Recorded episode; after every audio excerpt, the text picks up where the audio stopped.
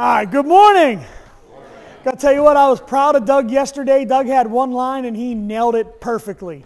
You know, uh, he, he did a good job. Today, as you can see on the overhead up there, we're to continue talking about sharks in the shallows. Um, but today we're to be uh, doing God's work the world's way. Uh, so if you got your Bibles, I'm to ask if you'll turn to uh, 2 Samuel chapter 6, and then uh, we'll uh, probably read the first couple verses there in, in 2 Samuel. I don't know exactly how far we'll read. But, um, you know, we need to be careful on how we want to do the Lord's work. In Sunday school, we was talking about obeying from the heart and things like that. Um, but sometimes people just don't get it. They just don't have the the sense to, to kind of figure things out. Um, I'm going to give you a little story on that one. I don't know if you know this or not, but Drew was trying to sell his car there for a while. And uh, he said it had 250,000 miles on it. He decided he wanted a new one. He couldn't sell it. You know why? It had 250,000 miles on it. Nobody wanted it. So I kind of broke some rules for him. We got on YouTube and I rewound that. The what's that thing called? The Odometer. odometer. Yeah, I, I took it back to like 50,000 somewhere in there. And couple weeks went by and Drew still didn't sell the car. I was like, Drew, what are you doing, man? Why didn't you sell the car? He's like, I ain't selling it now. And I said, why? He said, only has 50,000 miles on. I can get another 200 out of this thing. so I think he might get a pass on some of the stuff he does. I don't know. You're welcome, Drew. now we're going to talk about drawers. No, I'm kidding. I'm kidding. All right, so so seriously now, um, sharks in the shallows, doing God's work the world's way. Last week we talked about sharks in the shallows, and uh, we talked about being on the brink of apostasy last week. We said that uh, uh, talked about a couple different things, two specifically. The second thing we talked about was the uh, the spirit of lethargy. We said that's where we lose all our momentum in service. Uh, we have no expectation from Christianity, with the exception of expecting it to heaven because of past successes. We had a few successful programs. We had, uh, huh? Yeah. Yeah, it's on. It's on. No? You can't hear me? Oh, okay. So it's working? You know? As long as there's a blue light on it, we're good. I'm kidding. but uh, uh, no, actually, uh, Britt bought it. It's uh, what is it? Uh, Blue- like, yeah, it's Bluetooth, it's Bluetooth to my phone. Yeah. She is glutton for punishment.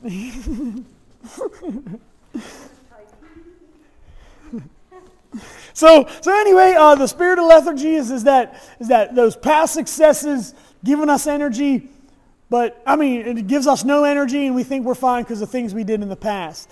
Um, then we talked about the spirit of worldliness as well, uh, kind of how, we're hitting into today. That was saying um, what we said last week was the world will only get in here if we let it in. That's the only way that's going to happen. Um, we imitate the world. This is what we said last week. The Jews did it, and the church does it today. We imitate the world so much that eventually we can't tell the difference between the church and the world. The Jews got to the point where you couldn't tell the difference between Jew and the world. So uh, we need to be real careful with that. Sometimes the church will try to do God's work the world's way. They call it worship, and they expect God to accept it.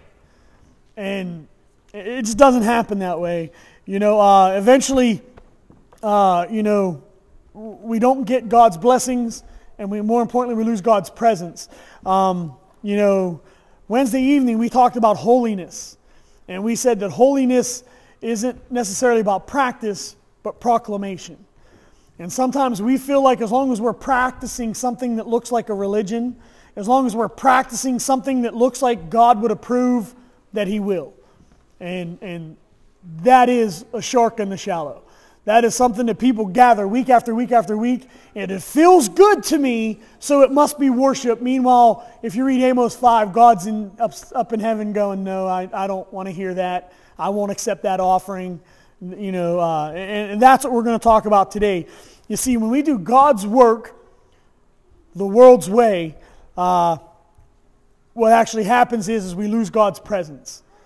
And, and, and that's what we're going to get into today. So if you will, I'm going to ask if you'll stand. 2 Samuel chapter 6. Uh, we'll read the first, first couple verses. I don't know if I'll go all the way to verse 11, but um, we'll see here in a minute. chapter 1, chapter 6, verse 1, New American Standard. Now David again gathered all the chosen men of Israel 30,000. So has 30,000 men together. David arose and went with all the people who were with him to Judah to bring up from there the ark of God, which is called by the name, the very name of the Lord of hosts, who is enthroned above the cherubim. They placed the ark of God on a new cart that they might bring it from the house of Abinadab, which was on the hill, and Uzzah, Uzzah, Ahio, the sons of Abinadab, were leading the new cart. So they brought it with the ark of God from the house of Abinadab, which was on the hill, and Ahio was walking ahead of the ark. Meanwhile, so while the ark's being transported, David and all the house of Israel were celebrating uh, before the Lord with all kinds of instruments made of fir wood, with lyres and harps and tambourines and castanets and cymbals. But when they came to the threshing floor of Nacon, Uzzah reached out toward the ark of God and took hold of it, for the oxen nearly upset it. And the anger of the Lord burned against Uzzah, and God struck him down there for his irreverence, and he, uh, and he died there by the ark of God. David became angry because of the Lord's outburst against Uzzah, and, and the place is called Perez Uzzah to this day. So David was afraid of the Lord that day, and he said, How can the ark of the Lord come to me? David was unwilling to move the ark of the Lord into the city of David with him, but David took it aside to the house of Obed Edom the Gittite. And then we'll might read the last one. Thus the ark of the Lord remained in the house of Obed Edom the Gittite three months, and the Lord blessed Obed Edom and all his household. Let's go to the Lord in prayer, ask him to get us ready to receive his word. Will you bow your hearts with me? Will you pray? Let's pray. Father in heaven, Lord, we come before you and thank you. Lord, just for all, all that you do for us. Lord, thank you for your presence in our lives. Lord, thank you for your patience with us as we stumble through life and keep reaching for that same forbidden fruit. Lord, thank you for the patience with us as we continue to try to do your work the world's way. Lord, may we learn from these Old Testament examples. Lord, may we, may we draw something from this, Lord, to, to uh, draw us to you, that we become more like you through the study and application of your word. Lord, I pray today is acceptable worship in your eyes, Lord, as it's done with the right attitude and the correct doctrine. Lord, I pray that you soften our hearts to understand your word, that our hearts will be fertile soil, that that seed, your word, will take root and grow. Lord, again, I just thank you for each one that come out today and put you first. It's in Jesus' name we pray. Amen. You may be seated. Uh, so, what I want you to see was was uh, David did want God's presence. We're, we're going to get into some of this stuff. And, and I believe the people who got up this morning and went to church, whether it be here or wherever else across the world, they want God's presence in their life in some way, shape, or form. That's why they're here. But we need to be very careful how we go about getting it because we see David gets mad when Uzzah dies, right? And he reaches out and he touches the ark. And, and again, we'll get into some of this stuff, but but I want you to see the, the, the thing with God is one man dies for touching the ark, but the man who housed God, God's ark, was tremendously blessed in verse 11. I want you to see the difference there. Both, both people served God. Both people had a desire for God's presence in their life. But hear me on this. One did it with irreverence, and the other one did it with reverence. And I hope you hear me on that because it is what we was talking about in Sunday school. It's one thing to desire God's presence in your life, it's another to do it, and it is another to do it from the heart and to do it with reverence. And, and you know, uh, and that's what we're going to talk about today the Old Testament, the Ark. Uh, you see, we all want God's presence in our life, but God determines whether it's there or not, not us. Whether His presence is with us, whether God's Spirit is with us, is determined by God not you and I. And that's what we're going to get into. So we're only going to talk about two things today. Um, Uh, so hopefully we can get the point across and, and, make some sense of this stuff. So, so the first thing we're going to talk about in, in point number one is why desire the ark? Why did David want the ark with him? Why, you know, um, uh, did you see where uh, it said that, uh, verse was it? I'm sorry, verse 9, where David was afraid of the Lord and he said, How can the ark of the Lord come to me? Why, why would he even want it with him? Um, uh, I want you to see some things. We're going to talk about two or three things. First thing we're going to talk about is the description of the ark. I want us to understand what the ark is, make sure we're, we're all on the same page with this. So we're going to quickly describe this thing. Um, and, and to understand the description of the ark, I want you to understand David was a great king. Okay, David messed up a lot though.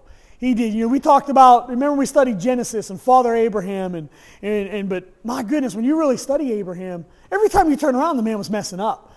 You know, uh, so that, that should give us some confidence. But, but anyway, David was a great king. Um, uh, he had just made Jerusalem the capital. So now, you know, Jerusalem is where everybody's going to come, and he wants the ark there with him. This is why he says, How can I get the ark to come to me? You see, David made Jerusalem the capital, and he wanted God's presence in the capital, in the center of God's people.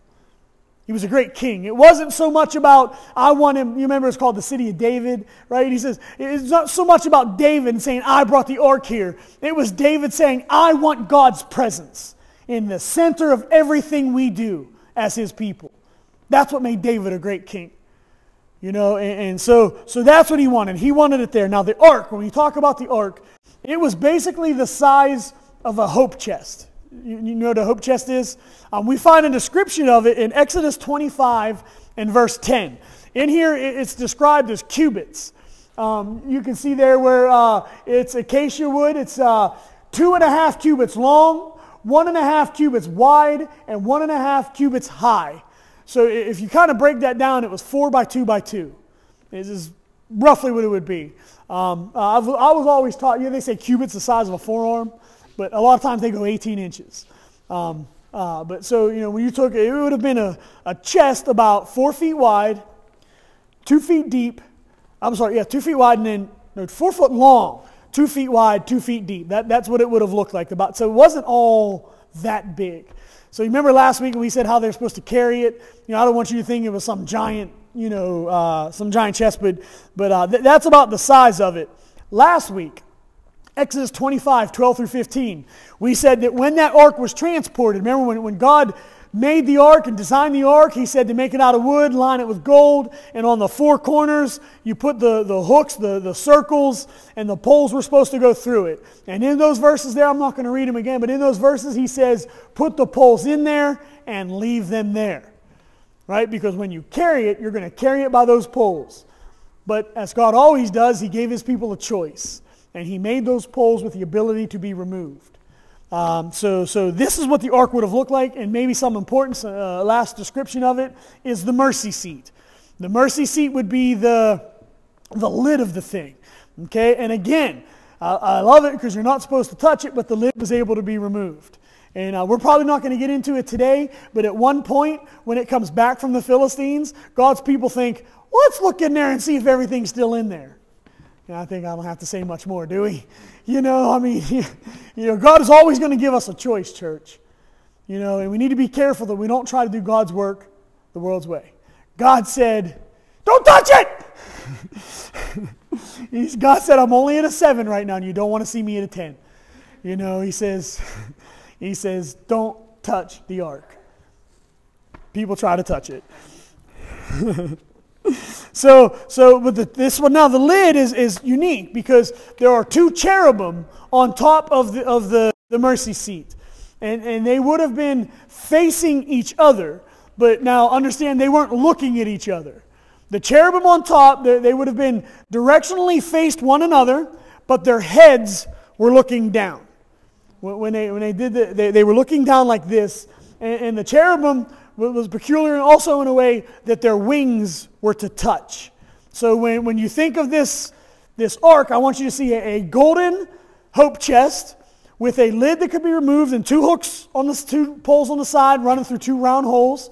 And then uh, the lid would sit on top of it. It would have two uh, uh, baby angels, is what it would have. And I hear they, they would, never mind, never mind. But the baby angels, they would be looking down, the cherubim looking down at what's supposed to be the contents inside, and, and their wings would be touching. You know, uh, that's what it would have looked like. This was to represent the presence of God. This is what was so important to David and the Jews.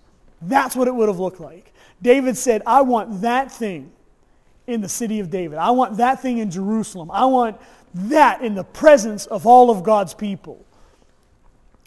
Now, before we move on, you know, I, I have to ask whether it's an object like a golden ark or it's, or it's something, as, as Tom was saying about, you know, he, he fears that people don't prepare all week long. I mean, I have to ask is that Lord's Supper something that you try to revolve your life around? Is, is the Word of God something that you say, I want in the center of my life? Uh, this has got to be the center. Is prayer the center of your life? Because I, I'm telling you right now, if, I want you to see the difference between what happened to Uzzah and, and um, I can't remember that dude's name at the end. I can't, I just, that's a weird name. Obed Edom or something like that. I can't remember. Um, uh, one was thoroughly blessed by God because he had reverence and he wanted God's presence in his life and he would do whatever God said to keep it and, and handle it. David wanted God's presence in his life and says, let's just get it done and get it here. You know, so I'm going to tell you, your actions really determine how bad you want God's presence in your life. I think every one of you here today knows it's very valuable to have God's presence in your life, and you'll never get it doing it the world's way.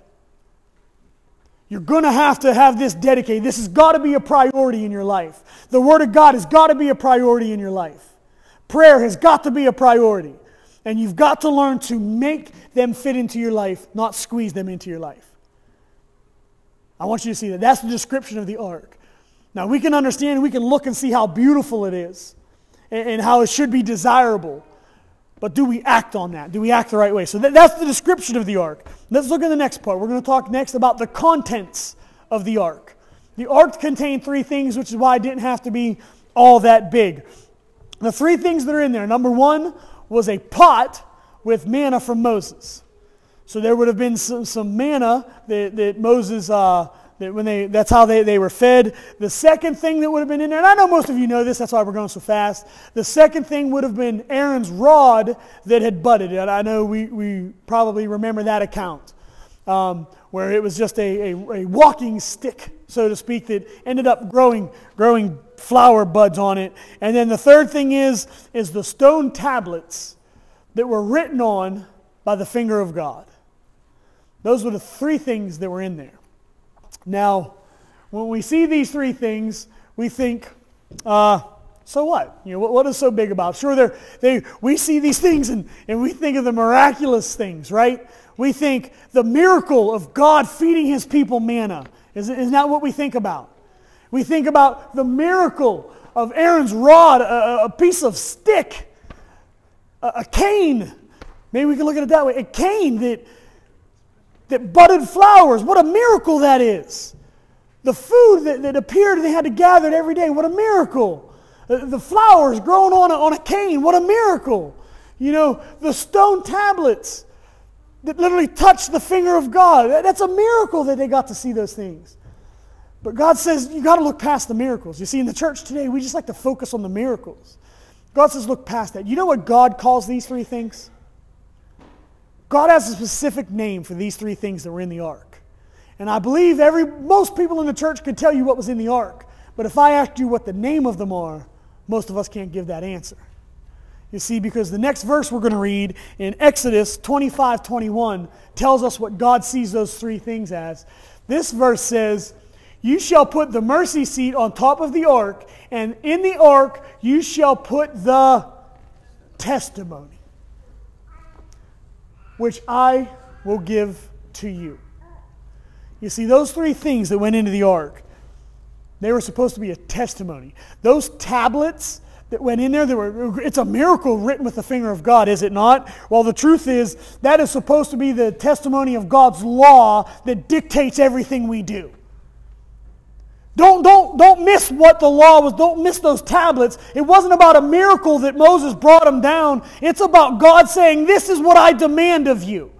This is what I expect of you. This is my testimony to you. That's what those tablets represent. You know, so I want you to hear we can't have God's presence in our life without God's word. You can't have it. We got to have God's testimony. The next thing in there is uh, uh, that rod there. You know, um, oh, oh, miracle, right? No, God says, no, I want you to see something. My testimony to you is, is when you have my word and you keep it, we talked about obedience Sunday school, I can take you from something dead to something alive. It's about God's life, God's eternal life. The tablets are about God's law. The, the raw is about God's life that He offers, the law that He gives, and the life that He offers. And, and then the last thing there is the manna, right? And, and, you know, okay, yeah, they, they, they, they collected it every week, and on, on was on Fridays they had to collect two days because they weren't allowed working on the Sabbath. You see, it's not just about that. The manna is about God's love. That He can provide for you and I in any and every impossible situation. That's the testimony of God. When you see these three things that are in the ark, I want you to know that those tablets are about God's law that He gives us to obey. That, that rod is about God's life that He can give us even though we're dead. I want you to see that that, that, that, that, that last one. What is the last one? Oh, the manna is, is about God's love that, that He can give us and provide for us in the most impossible of situations. That's why they want the ark. It's not about the beautiful gold and, and all this stuff. It was about the testimony that God gives his people. I hope when you read the Bible, it's not to say, I'm reading 10 minutes a day, but it's about to get the testimony of God that He wants you and I to live by. I hope that's why you read the Bible. You read the Bible so you can understand what God wants for you and I in your life. You come to take the Lord's Supper because it's about the life that He provides. That eternal life. It's a reminder that even death can't hold a child of God down. There's a resurrection that waits you. I hope that's why you come to partake of the Lord's Supper. I hope that's why you prepare all week, like Tom said. It's about the testimony of God. I hope we understand these things because we have the same testimony today. We have God's Word, we, ha- we have God's law, we have God's love, and we have God's life. We have them all today. But I want to ask you that ark was so important to David that he wanted it in the center of his life. Is that testimony of God important to you or not? Do we understand the contents of it and the description of it? Do we have these things? You know, um, you see, the Ark of the Covenant represented God's presence. I want you to realize this. The Ark of the Covenant was the only thing that was in the Holy of Holies. The only thing.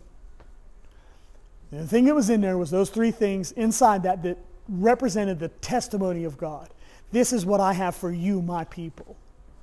And, and, and that's why they wanted it. It was a place to meet God. Does the church see the things that way? Do we see the Word of God? Do we see the Lord's Supper? Do we see the eternal life that He offers us? Do we see it that way? So now we know, we can see why He desired the ark. It was about the testimony of God, it was about the presence of God, it was about the place to meet with God.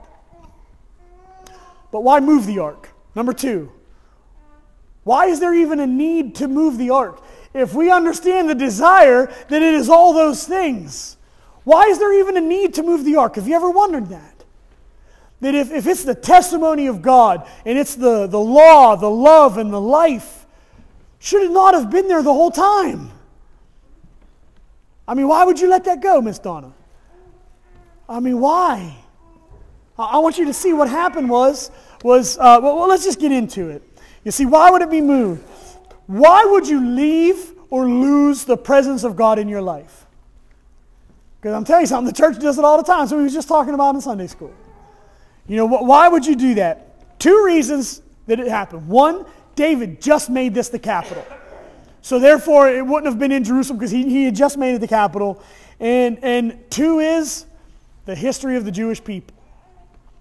And I, I want you to understand this. A hundred years prior to this, to what we just read, God's people was in, in a state of apostasy, which is why last week we talked about the, the brink of apostasy. We need to be very careful um, uh, because what had happened was um, uh, Judges 21 25. Look, look at that verse with me.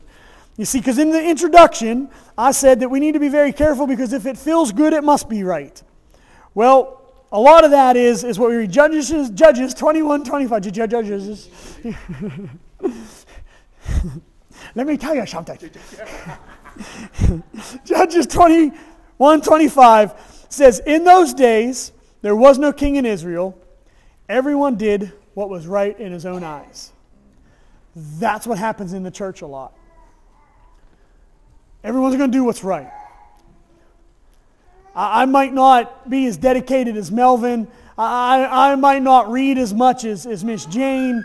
I might not do this, but it's okay because I feel good about my religion. I feel good about my faith. And, and that's what happened to them. They, they were falling away. The world was, was away from God, they were apart from God, and Israel wanted to look just like the world. This is why I tell you the world will not get in here unless we bring it in. The problem in America isn't our government, it isn't our president, it is our church. The world is apart from God, and the church wants to look like the world. That's the problem. And this cost them the ark. And it's costing the church God's presence too. We are, we are, we are sharks in the shallows. And you know, we're on the brink of apostasy, and it's because we're doing God's work the world's way.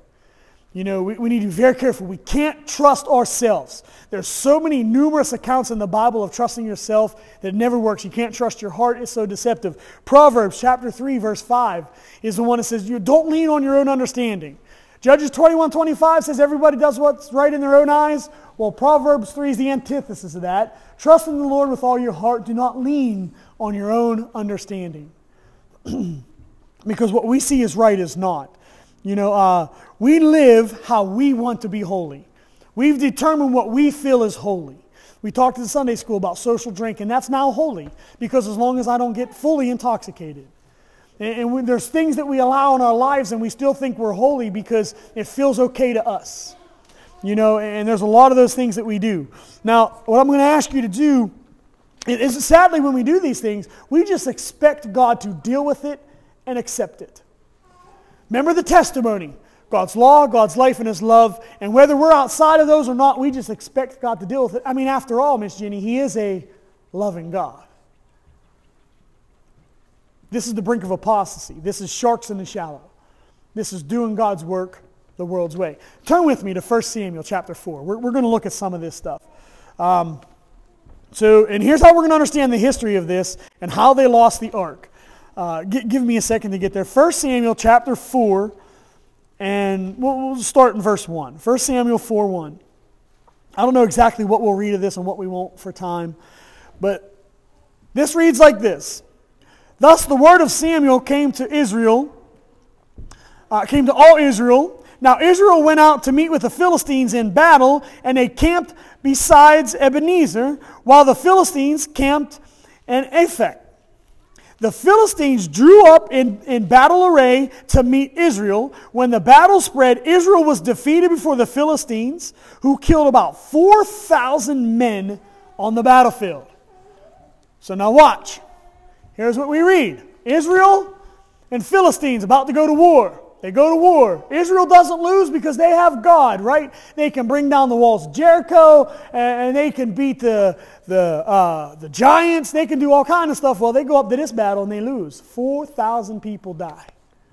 This is what happens. So, verse 3, I'm not going to read this. You can follow along. I'll kind of paraphrase these things. In verse 3 of this verse, they do what everybody else does. Why, God? Why did this happen to me? Just like we do today. Why, God? Why, why? Why am I facing this trouble? Why'd you abandon me? That's what they say in verse 3. 4,000 people are dead and they're asking God why. See, we do the same thing. We don't want to live for God. We don't want to pray to God. We, we don't want to we don't want to read God's word. We don't want to keep his law. We want to blow off church from time to time. We want to look like the world. We want to live like the world and then we want all God's blessings. And when we don't get them, what do we do? Why God? Why? Just like them. When most of us are dying 4,000 people died. They didn't care about God's word, they didn't care about that testimony. As long as it felt good what they were doing, they were okay until they died. You know how many Christians do that? And then they expect me to get up and sugarcoat everything at the end. That's what they do. They go to battle and they lose. 4,000 people died. Now they want God's presence. Verse 4, I want you to see what they did. What did they do? We need the ark. We died because we didn't have the ark. And I want you to notice in verse 4 how did they transport it? You're going to see a specific word in there called carried. They carried the ark. They say, oh man, if we're going to win this fight, we need God. It don't matter. We're not reading. We're not doing this. We're not obeying. We don't have time for him, Kenny. As long as I have that ark, we go in. So they go get this ark. Verse 5. We got God's presence. We got the ark. Everything's all better. you know that one? I make everything all better. No? Okay. Uh, so, so that's what it is. That's where they're at. Now, now skip down to round 10. Oh, yeah. Uh, uh, skip down to, to verse 10. Because I'm thinking verse 10's round 2, right? They, they went over to their corner. They got the smelling salts. They got the stuff on their eyes to keep you from sweating in your eyes, right? And they got the ark. They're carrying it. Verse 10 says, if, if you're following along, you know how many died this time? 30,000. Wow. You imagine the why God that followed that one? We even had your ark this time, God. And this is what we do. We don't care about God. We don't have time for God. Troubles hit home, so we go and try home and speed read the Bible on. That's what we do. And then, and then troubles hit Brian, so we're going to show up at church. Now we're going to come for a couple weeks in a row, Kenny, because now we have the presence of God. And then when it falls apart after that, what do we say? I tried, God. I read your word, I prayed, and I showed up for a month. Why am I still in trouble? That's what we just read about. That's what we just read. See, this, so they got the ark and they think everything's good. Verse 11, I want you to see what really happened here, was the Philistines took the ark. This is why it needed moved back. They didn't give up the ark. They lost it. But wait, wait, wait, hear me. Hear me loud and clear. Hear me loud and clear. They lost the ark way before those 30,000 men died. They lost that ark a long time ago. They just lost the physical ark that day. There's a lot of people sitting here today that are trying to be in the physical presence of God, but we've lost his spiritual presence a long time ago. And then when the troubles hit, why God? Why God? That's what's going on here. You know, and this is what happened. Listen, the ark Hear me on this. The ark became nothing more than a giant rabbit's foot to them. We just got our rear ends handed to us, Cody. We need the ark. Let's go grab this thing and bring it up here. Now we're going to win. That means absolutely nothing. Some of us come in and we see the Lord's Supper as nothing more than a rabbit's foot. We see a sermon nothing more than a rabbit's foot. We see Sunday morning nothing more than a rabbit's foot. This is how one week we can have the pews filled and the next week they're empty. This is how, how everything can come before it, before church, before the Lord's Supper. This is how we can sit here and never tithe. This is how we can sit here and not honor God and still feel good because church is a rabbit's foot. There is no rabbit's feet in Christianity, church. What's going to happen in the end? We're going to be just like the Jews and we're going to lose our biggest war. But we had a rabbit's foot the whole time. We need to be careful. How sad is it for God's people to think God exists in a box? That's stupid. Let's go a little bit further. How stupid is it? How sad is it to think that God lives in a building? They do. We won't say things, we won't do things that we would normally do because we're here. You think God, you think God can't leave this building? You think when we leave here, he stands at the door going, Boy, I wish I could follow them and know what they say. You know? My goodness, I'd like to know. How about you that Kenny tells dirty jokes? I know he does, but I can't leave this building. Doesn't work that way. You know, I, I hope we get it. You know, um, do we understand that? You know, sometimes we think God's stronger in one area than he is in another. 1 Kings chapter 20, verse 23, this is where they talk about having a fight. And they say, oh, but their God's stronger in the mountains and our God's stronger in the valley. What kind of weak God are people serving if he has to be stronger in a valley or, or a mountain? You know? And that's what we do. God's people forgot God's holiness. We just talked about this in Leviticus chapter 11, verse 45 on Wednesday night. They forgot what holiness is. They thought as long as they carried that little ark, they can't lose. Some of us think as long as we pick this thing up and walk in these walls on Sunday and eat that little piece of bread, we can't lose. That's right, we've already lost. That's why I told you they lost that ark a long time ago before that fight.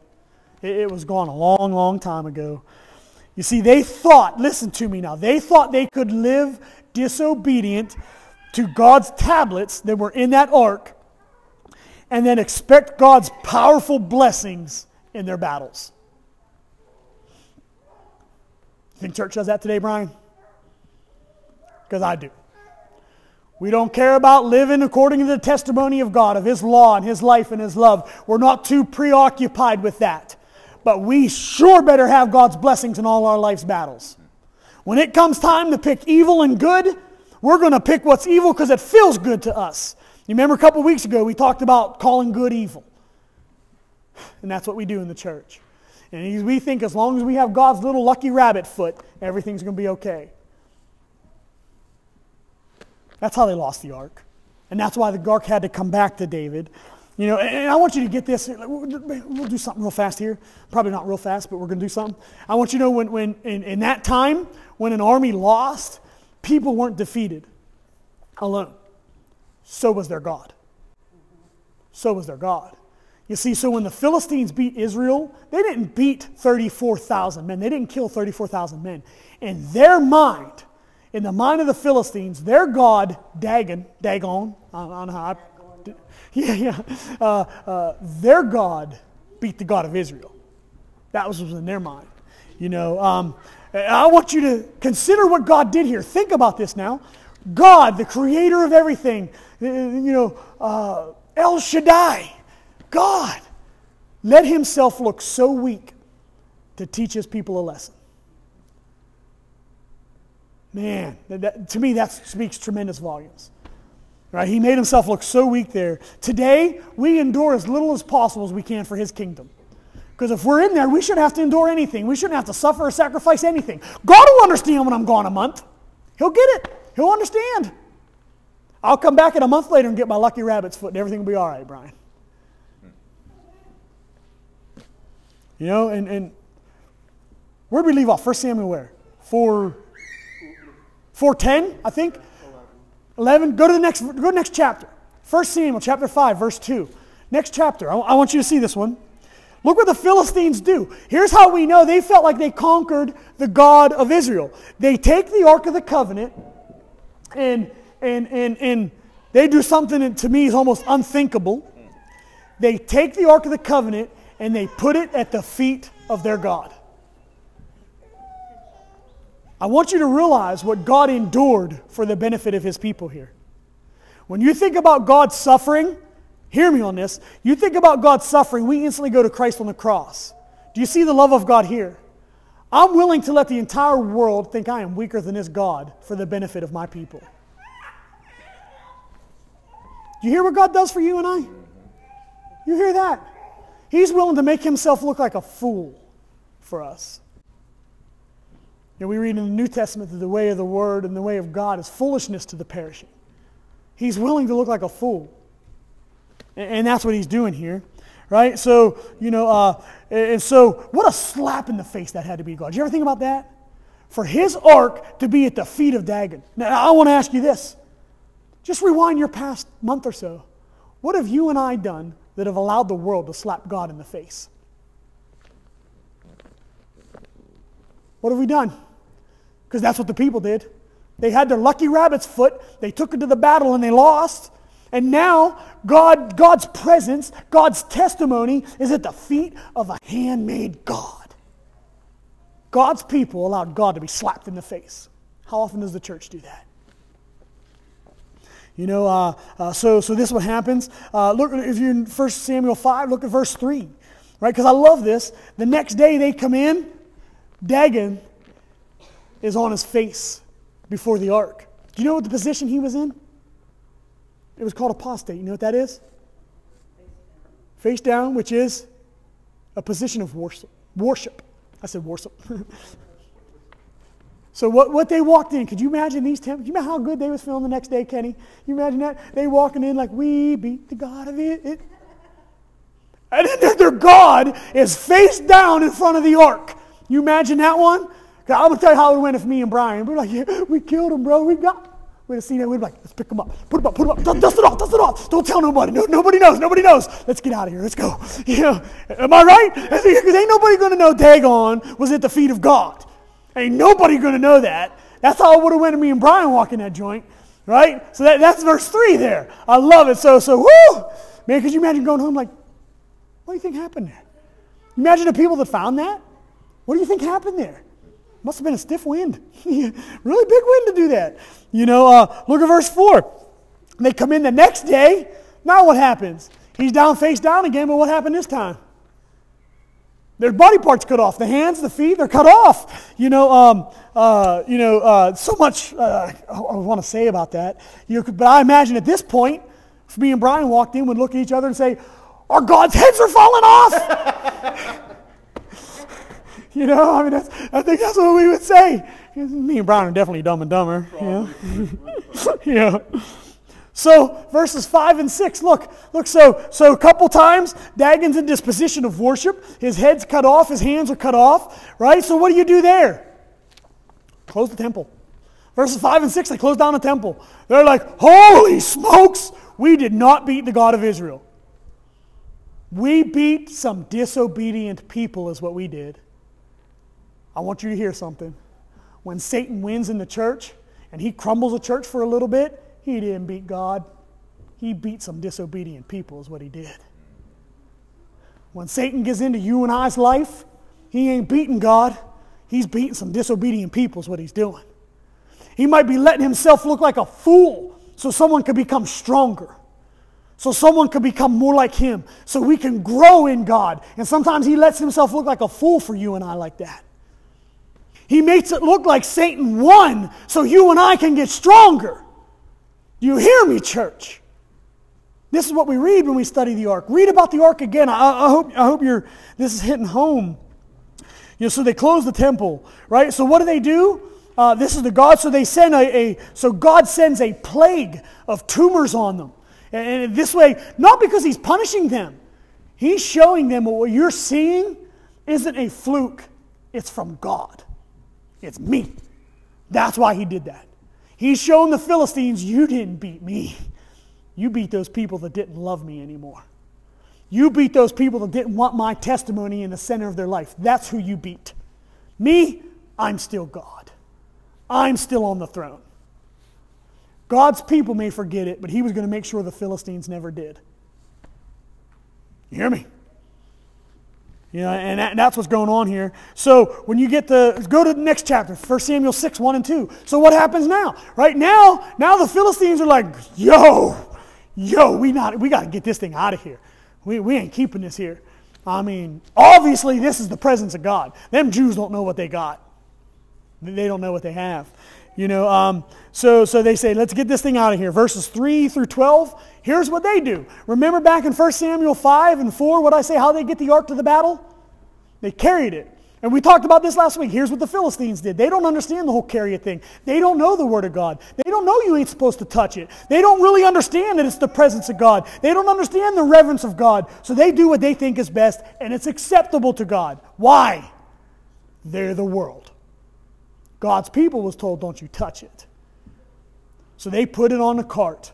And now I don't know if they touched it or not. They might have put poles through those holes. I, I, I don't know if they did that or not. I'm clueless in that area. But we know they got it on an ark.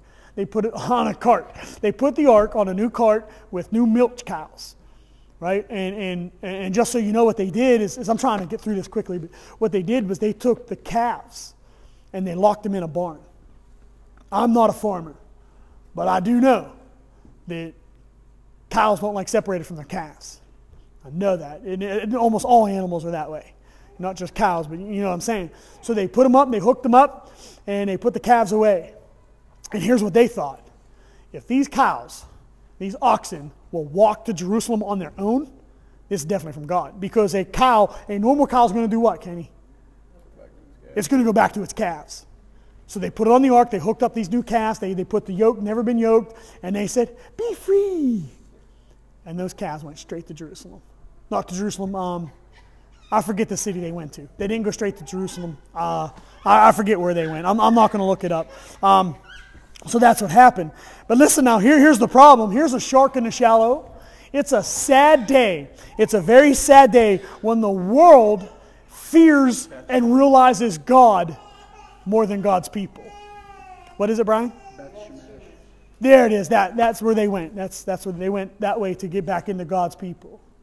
It's a very sad day when the world fears and realizes the presence of God more than his church, more than his people. And we see that a lot. So the ark sits for 20 years. David's heart was right. He, he was in a good place, and he desires the presence of God. Now, now you see what happened. You see, now you see why David wanted the ark with him, and, and why would you ever lose it? Because they saw the ark as nothing more than a rabbit's foot, as a good luck charm. They lost the ark way before that battle. That's why they have the desire to bring the ark. That's why there's a desire to move the ark, because they lost the value of it. You know, and this is what we're reading. This is what's going on. You know, the problem he had, his heart was in the right place, but he tried to do God's work the world's way. He did what I've been talking about. They imitated how the world moved it. Before the battle, they carried it because God said, Don't you touch it after the battle, after it was gone. You see what happens when we separate ourselves from God? You think it's okay to skip a couple weeks? You think it's okay to stop reading and stop praying?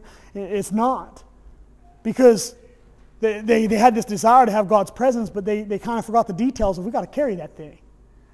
They were out in the world, or God's presence was out in the world, and, and it was acceptable for them to touch it, so it's good enough for us too. And, and that's what happened. That, that's what went down there. You know, um, so many people in the church today, they want God's presence, but they're trying to do it the world's way. And we'll never have it. We'll never have it. We might sit here week after week and feel good about ourselves. Maybe sometimes you hear a sermon like this and we get a little tore up. But then next week we're going to come back and we're going to forget everything. And we're going to go right back to trying to do God's work the world's way. Someday we're going to have a big battle. Remember the sermon we preached? Our one day is coming. Our one day too late is coming. There's going to be a big battle someday. We're going to stand before the throne, and then we're going to find out whether we did God's work the world's way or God's work God's way. And then we'll never have God's presence again. You know, and that's what's going on here. You know, to have a noble desire to do God's work, but to do it the world's way, that's a shark in the shallow. It's very dangerous, you know, and I hope we get that. You know, it's good to want God's presence in our lives, but it's very bad to do it the world's way. If you go back to our base text, 2 Samuel chapter 6 verse 5. That's where we started. Okay? I want you to remember while this ark is being moved the world's way, what was God's people doing? Anybody remember? Uzzah, Ahio, they're moving the ark. David and some of the best men, they're playing music. They're what? They're celebrating. They're happy. We're doing God's work the world's way, and we love it and we're happy about it. That's what they're doing. You know, um, a lot of people in the church do the same things. We like to celebrate doing things the world's way. I'm going to show you a few just real fast. First one's right there the Lord's Supper. 1 Corinthians chapter 11 and verse 27. I know we were talking about this in Sunday school. This verse says, Therefore, whoever eats the bread or drinks the cup of the Lord in an unworthy manner shall be guilty in the body and the blood of the Lord. if this is nothing more than a rabbit's foot to you, you're bringing condemnation on yourself. You should probably let the plate pass. If you're one of the people that says, I can't take this week because I had a sinful week, you should probably let that plate pass because it's not about your righteousness. And we do that all the time. If you have to be righteous to partake that, we shouldn't even serve it here. But we do that. We partake of an unworthy manner. We think I earn the right to take that. We don't earn squat in God's eyes. None of us are worthy of that. If you can miss this without a blink of an eye to go do something else, you might as well start letting that plate pass you because you're partaking in an unworthy manner. You're celebrating while people are dying. That's doing God's work the world's way. If this isn't something that's supposed to be solemn and reverent in your life, you better start letting it pass. You probably need to repent because your Christianity is sinful in God's eyes and you're offering unacceptable worship. Is this a priority in your life? Because if not, you're partaking of an unworthy manner. You're celebrating when you should be crying. That's what they did. How about another one? Mark chapter 12, 41 through 44. This is one that, that I know we talk about all the time, but this is one where there's little to no offering given. Right? And you, I want you to remember this is where the lady puts in two mites. Right? And people were putting in 10 times her amount. Okay? And you remember what Jesus said? They are putting in out of what? Their surplus. She's putting in all she has. Now, I'm not telling you to drop every penny you have in the plate. I'm not telling you that at all because you will not find a command for 10% in the New Testament. You will not. It's a condition of the heart. I say all the time the Jewish tithe is a great place to start, but an awful place to finish. So many of us come, now, now I want you to hear me on this. This is called tithe and offering. Tithe is the first 10%, offering is what you give from the heart. I'll bet you people all over the place today, I'd be willing to bet there are people here today that put in what they felt was their 10% and they are good. You gave God a tithe, not an offering. You gave God the minimum of what you could to get by. Meanwhile, you live on your surplus. You see the attitude difference. Jesus looked and those men tithed to God. And Jesus says they ain't giving nothing. They give a little bit out of their surplus, but this woman now, her heart's given everything. We do God's work the world's way with the Lord's Supper. We do with tithe and offerings. We do it all the time. One more. Hebrews chapter 10, verse 26. We have, we've been studying this in Romans 6 for a while in Sunday school. We have willful sin in our lives. This verse says that when, when uh, uh, for if we go on sinning willfully after receiving the knowledge of the truth, there no longer remains a sacrifice for sins. We cannot pick sin. We just can't. Do you know how many, how many people sitting in the pews today chose sin just this morning, just last night? Not stumbled, not stumbled, Kenny.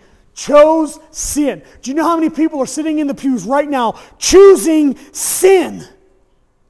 Not putting in tithes and offerings, taking part of their lucky rabbit's foot and think God's going to bless them this week and think they just offered God some acceptable worship.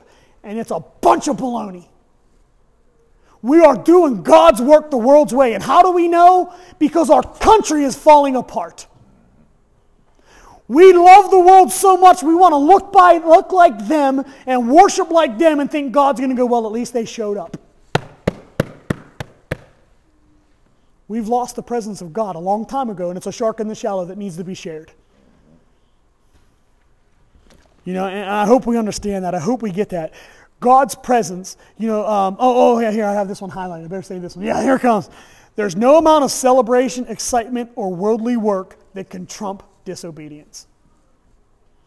You can celebrate your life all you want. You can celebrate the Lord's Supper and you can celebrate this and you can get excited because you finally came to church and you suffered through a sermon. And I know I preach long and I work on it so hard, but I suck at it. You know, I'm just awful at shortening these things.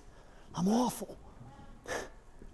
But I'm telling you, we celebrate stuff and we shouldn't be. We shouldn't be. Church, the, God's presence was to be carried into and through the world by God's people.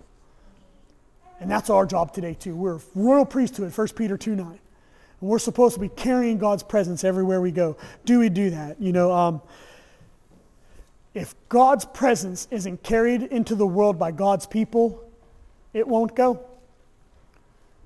Now I remind you, saying the world is in here because we let it in. You know, I hope we understand this. For too long, the church has been trying to do God's work the world's way, and everything's fallen apart. God has determined that once we become a child of God, we're supposed to be holy. 1 Peter 1.16 says, Be ye holy, for I am holy. We talked about that Wednesday night. Uh, we're supposed to be sanctified. Hebrews chapter 12, verse 14 says, Pursue sanctification. Without no one, without that, no one will see God. Church, as we plan to close today, I, I ask you, you know, are you saved God's way or the world's way? I ask you, are you even saved at all? Have you obeyed that gospel of faith, repentance, confession, baptism? Because, see, a lot of us celebrate when we ain't been saved God's way at all. And we get excited about it. And actually, we're no closer to God than we were yesterday. If you have a decision to make today, I encourage you to make that decision. I, I, Uh, I encourage you to, to obey that gospel that we read in the book of Acts of faith, repentance, confession, baptism.